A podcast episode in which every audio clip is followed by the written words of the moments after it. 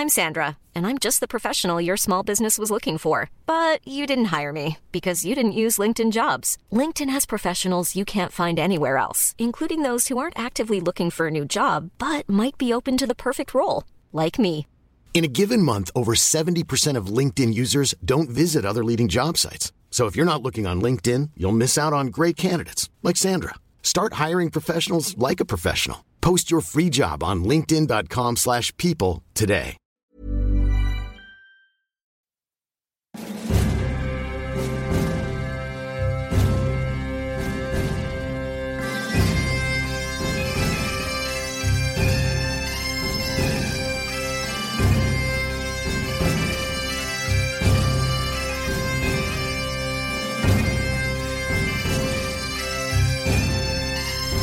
Hello and welcome to episode number six of the Scottish History Podcast. My name is Owen Innes and we are going to be continuing on today the story of King Robert the Bruce that we left off from on episode number five. I did upload a bonus episode in regards to the story of Robert the Bruce and the Spider. The bonus episodes will be just periodic. They're not going to be something which is going to be happening all the time. Uh, however, I do have an idea for one particular bonus episode, uh, but I'll keep that secret until that comes out. So keep an eye out for them. Uh, if I am going to upload a bonus episode, it will probably be on a Wednesday. Uh, so uh, keep checking on, uh, obviously, every Sunday, but on Wednesdays as well. So we pick up the story from where we left off, and that was Robert the Bruce defeating the English at the Battle of Loudon Hill in 1307. Just going to briefly talk about someone who I've not mentioned yet in this story, and that's James Douglas, James the Black or James the Good, depending on which side you were on. He got the nickname James the Black from the English because he would raid towns and he would leave them blackened. He would basically destroy everything, uh, more notably by burning everything down, therefore leaving just a a, a, a path of blackness behind him. Uh, so this is James Douglas. Um, under his time with Robert the Bruce, he proved himself to be a leader and ruthless to the point of destroying his own castle with an English army garrisoned inside it. But he destroyed his own castle uh, Castle Douglas, and he patrolled the borders whilst Robert the Bruce was in the north, in central Scotland and in the north, uh, trying to defeat the clans such as the MacDougalls and the Macnaghtons at the Pass of Brander. James Douglas was present at the Pass of Brander, uh, but sort of give you that idea. So this kind of two to three year long civil war that was happening in Scotland, where Robert the Bruce was having to fight against his own people or not his own people, but the people of Scotland, in order to gain their support for then going on to fight the English.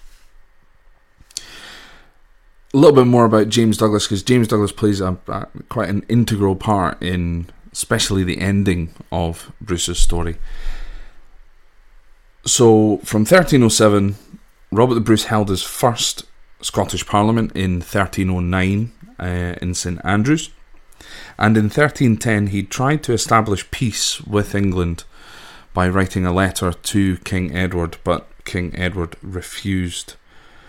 He then continued, so Bruce continued to capture the strongholds all over Scotland with the help of James Douglas and his brother Edward. So there was an Edward Bruce. So Edward Bruce had laid siege to Stirling Castle in June of 1313, and he made a pact with Sir Philip Mowbray, who was the governor, the English governor, inside the castle. Well, Philip Mowbray was actually Scottish, but he was on the English side. And he basically made a pact with uh, Mowbray, saying that if the English failed to relieve the castle within the next 365 days, the Bruces would take over the castle. So if the English failed to relieve the castle, the Scots would regain control of Stirling Castle. And he had to do this by June the following year. Now, some people originally thought that this was quite ill advised of Edward Bruce to arrange this. However, it ended up working out pretty well. Robert Bruce spent the next year preparing for battle, preparing for the big one, I suppose you could call it. Robert Bruce and his army had stationed themselves just outside of Stirling in a place called that we now call Bannockburn. On the 23rd of June 1314, Edward II and his army approach Stirling from the south. They need to cross over Bannockburn. Bannockburn is a stream, so it's the Bannock stream. Burn is a Scots word for stream. So they would have to cross over this quite shallow stream, but you know, it's it's you've still got to cross over um, water with your soldiers and horses and all of your weapons and tents and things like that. So they had to cross over the water. But in the months leading up to the battle, Robert Bruce and his men had on the northern side of the, the stream dug quite large pits and trenches. These pits would go roughly up to your average soldier's knee, so they were about knee deep, and there would be three sharpened wooden spikes driven into the ground in these pits. The trenches themselves, much like what you would imagine a trench to be, just a big hole in the ground, but they used the brush, the the, the grass and moss, etc., that, that they could find lying around. Um, probably branches from trees that they'd cut down to make spears and to make these spikes, etc. They used them to cover up these holes, these big trenches. So when the English approached, they were crossing over the stream. The horses, the men would trip, they would fall into these pits. Uh, quite an ingenious idea. The idea that Bruce had was to push the advancing English to the east of Scotland. So, more towards the east because when they cross over the Bannockburn at a safe spot, this is on boggy marshland. The Scots were great at hand to hand combat with big spears, the schiltrons, etc. They weren't quite so great because they didn't, uh, with cavalry and uh, archers and stuff, because they didn't really have that many. So that was Bruce's plan, and it worked. So the English army head round to the east. They start crossing over a safe area of the Bannockburn. And this is where we get the first interaction of the Battle of Bannockburn. It was between a young English knight by the name of Henry de Bohun and he, when he crossed over the Bannockburn, he apparently could see Robert the Bruce off in the distance, commanding his army. Bruce was quite isolated. He, he he was on his own. He didn't have the full army around him. So Henry de Bohun screamed, "The king, the king is mine!" and he starts charging towards Robert Bruce. Henry de Bohun is on quite a large, tall war horse, whereas Robert the Bruce was only on quite a small pony, if if you will. It was it wasn't a um, a great big war horse like Henry de Bohun's. So Bruce turns when he hears Henry de Bohun come towards him. Henry de Bohun has a a, a lance uh, like what you would see, you know, these jousting competitions, etc., that, that you can still see in some places today. De Bohun lowers his lance down, pointing basically straight towards Robert the Bruce's heart. And just before Henry de Bohun gets to Bruce, Bruce kicks his horse in the side, which makes the horse sidestep, the lance just missing Robert the Bruce by inches. At this point, Bruce was fully stood up on his stirrups with his favourite battle axe. He favoured an axe over a sword, so he has his favourite battle axe in his hand, and in the same motion of kicking the horse, the Bohun racing past him, Bruce is fully stood up on his stirrups and with as much might as he possibly could brings that axe crashing down in the centre of Henry de Bohun's helmet. Now, some reports say that that was it. However, there is a great um, account of this written by the author David R. Ross in the book James Douglas. Um, so it's James the Good or James the Black. Douglas. Uh, it's a fantastic book, and Bannockburn is very well covered within this particular book. But David R. Ross basically states that Bruce's axe went through Henry de Bohun's helmet, through his skull, down through his jaw, and into the upper part of his torso. Quite gruesome, but as a Scot, reading that, you know, it, it brings out a little bit of patriotism, you know, brings out a, a patriotic feeling inside to imagine uh, Bruce doing so. But at the end of the day, this single hand combat, as it was referred to, this challenge from Henry de Bohun towards Robert the Bruce, uh, Robert the Bruce was victorious. Now you can imagine what that would have done for the army that he was about to command into battle at Bannockburn. Uh, the English once again outnumbered the Scots, and again reportedly by up to almost four to one.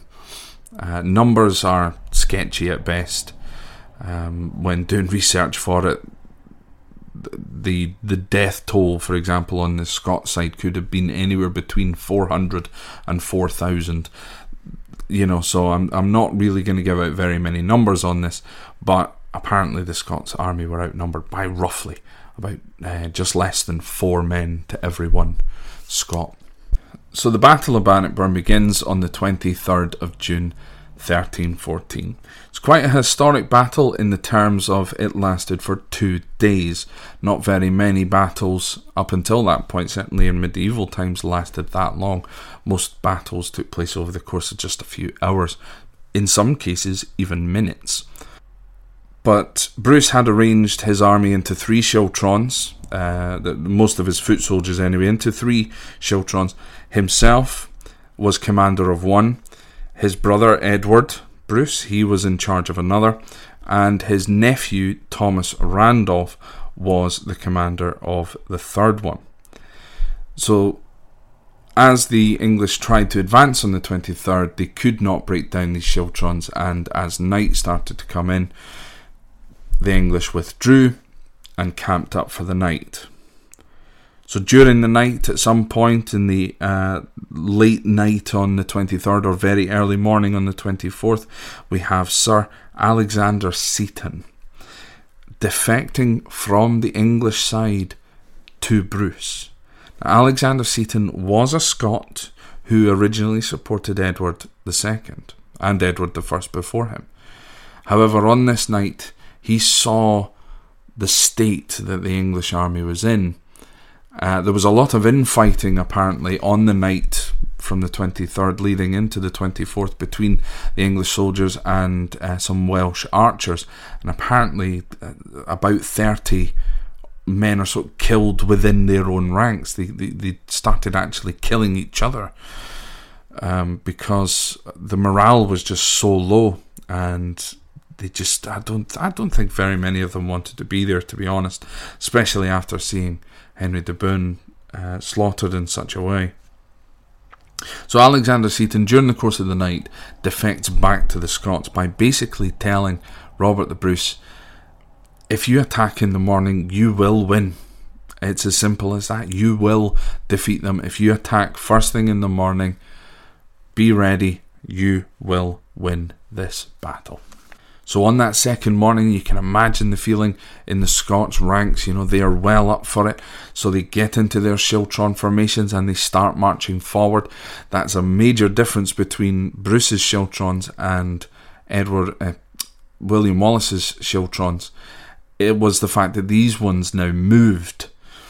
Wallace's Schiltrons were static. They just stayed in place. You drove your stakes into the ground and you held them in place where Bruce's Schiltrons, uh, the front row, for example, you would have your spear, you'd be able to move, and when you needed to, you'd be able to put your foot on one end of the spike, put your knee behind the other, and hold onto that stake and to basically stop it from moving, drive it ever so slightly into the ground, and then you would have another two layers behind you of spearmen as well.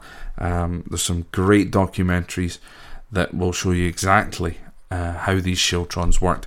But Robert the Bruce's schiltrons, they actually were, were mobile. They could move around with whichever direction their attacker was going to come from. So they get into their formations and they start marching forward for the main battle, the morning of the 24th of June, 1314. They start marching forward, and just when they get to roughly where the front line was going to be, every single Scottish soldier got down on their knees and they prayed. Edward II, who had now awoken and was starting to get his army ready for the battle, looked out and saw the Scots soldiers kneeling down and praying. Edward II was heard shouting across the battlefield, Mercy, mercy, the Scots, they pray for mercy. To which his commander, standing next to him, responded, They pray for mercy, yes, sire, but from God, not from you. These men will conquer or die. And when the battle commenced, these Scottish Schiltrons, the, this this new Bruce system of the Schiltron, was pivotal to defeating the English army. They just could not break through. The archers, when they tried to fire their shots, there was uh, the Scots cavalry uh, attacked them from the rear. The archers then were sent scattering around all over the place, and that was a big thing because the Battle of Falkirk was lost due to the longbowmen, the archermen of Edward I. Bruce knew this. He, he knew that he had to eliminate the English archers as quickly as he possibly could. And that's exactly what they did. They got rid of the archers first, and then the rest of it, the Schiltrons, just held incredibly strong. And the Scots started winning. You know, they started gaining some momentum. And, when, and once it was clear to the English that they had actually lost the battle, Edward, uh, along with near enough all of his knights, etc., they fled to Dunbar, and then Edward took a ship from Dunbar down to the this, the town of Berwick upon Tweed. At the end of the Battle of Bannockburn, there were over 11,000 English dead. The likelihood is that the, the Scots army wasn't even 11,000 strong, so the Scots killed more Englishmen than were actually in their army. And with such a momentous victory after the battle, this allowed the Scots to regularly raid northern England, and Edward Bruce invaded Ireland uh, a little bit later. When he invaded Ireland, he became the High King of Ireland, and the main reason for taking Ireland was that Edward would and Edward First and Edward Second regularly used Ireland to send troops across to then be able to attack Scotland from the west coast. So, by taking over Ireland, they could not base their soldiers there, and this was the last time. Uh, as soon as Edward Bruce um, invaded Ireland, took it over, this ceased to be a thing. And Edward Bruce himself was defeated and killed in Ireland in 1318 at the Battle of Dundalk. Now, from here, we're kind of going to be jumping around a little bit uh, in time. We're jumping ahead quite a few years in time, um, just basically to try and keep the, the podcast to a, a reasonable length.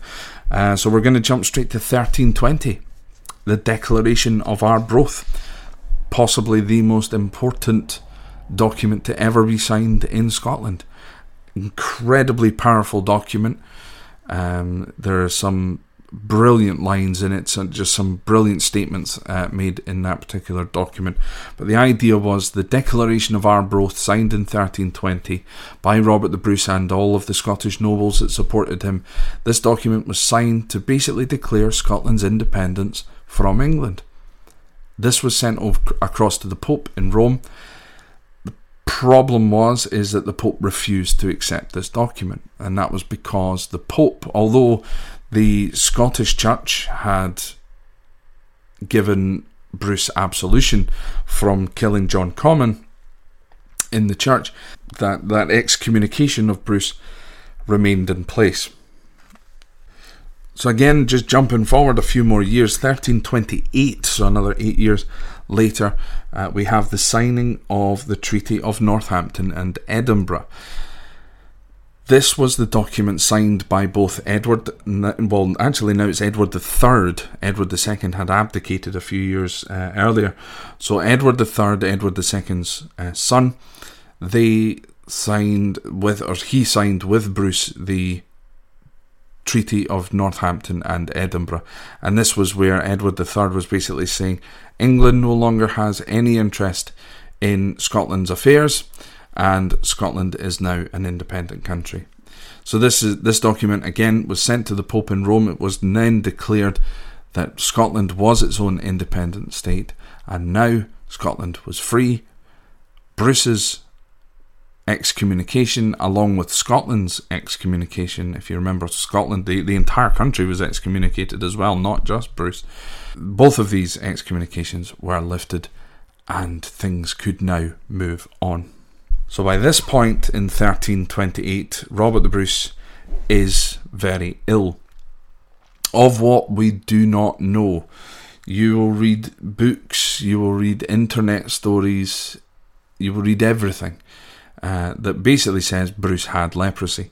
A test was done uh, a number of years ago, however, I think 2012, on parts, uh, well, on Bruce's skull and on a piece of his foot bone uh, that was kept after his body was found in Dunfermline. They tested it for signs of leprosy. There was none. There's absolutely no signs at all that Robert the Bruce suffered from leprosy at all. His father did, and his grandfather did. Um, this is portrayed in Braveheart, the man up in the tall tower, the man that helps Robert the Bruce betray William Wallace in the film Braveheart. That is supposed to be Robert Bruce, Robert the Bruce's dad. It's um, so there's there's no proof uh, whatsoever to say that Bruce had leprosy. What he died of, we do not know, or what he suffered from, we do not know. It could literally be anything from eczema to um, syphilis. Uh, there's so many different uh, things that it could have been, especially in those times. So Bruce is really ill, and there was one thing he'd always wanted to do. He always wanted to, to go on a crusade. He wanted to fulfill a promise that he gave to the Pope and a promise that he gave to the people of Scotland that when he became king, that he was going to go on crusade, he was going to go to the Holy Land. But he, but by the time he, that he was able to leave Scotland, by the time that he thought Scotland was safe enough for him to leave without the threat of being attacked by England, he was he was too sick. So 1329, he's on his deathbed at Cardross Manor. He's 54 years old, and just before he passes away, he makes one very special request. By his bedside was Sir James Douglas, James the Black Douglas. And Bruce asks Douglas to do him a favour. He says to James, When I die, I want you to remove my heart from my body, and I want you to take it with you on a crusade on my behalf. And James Douglas, not just the fact that Bruce is his king, James Douglas and Bruce had become very, very close. They were very good friends. So, of course, James Douglas was going to say yes. So, James Douglas, as soon as Bruce had breathed his dying breath, checking, of course, to make sure he was definitely dead before doing so, cuts open Bruce's body, removes Bruce's heart. The heart is embalmed in lead and then placed into another lead casket. A small lead casket, mind you. And James Douglas takes the casket, he attaches a chain made from gold and he proceeds to wear this lead casket containing Bruce's heart around his neck for the next year. In 1330, in August of 1330, there was a battle over in Spain, a place called Teba. James Douglas and a small Scottish army of uh, brothers and uh, people that had fought with Bruce over many years had travelled from Scotland. They found themselves in Granada, heading up towards a little village called Teba. So when they reach Teba, they find themselves completely surrounded by Saracens and Moors. They knew that they were going to have to battle, but James Douglas and his entire army were completely outnumbered and completely and utterly surrounded in that instance, he knew that this was probably his dying day. He knew that he and his entire army were probably going to die. So before going into the Battle of Teba, James Douglas removes the casket from around his neck containing Bruce's heart.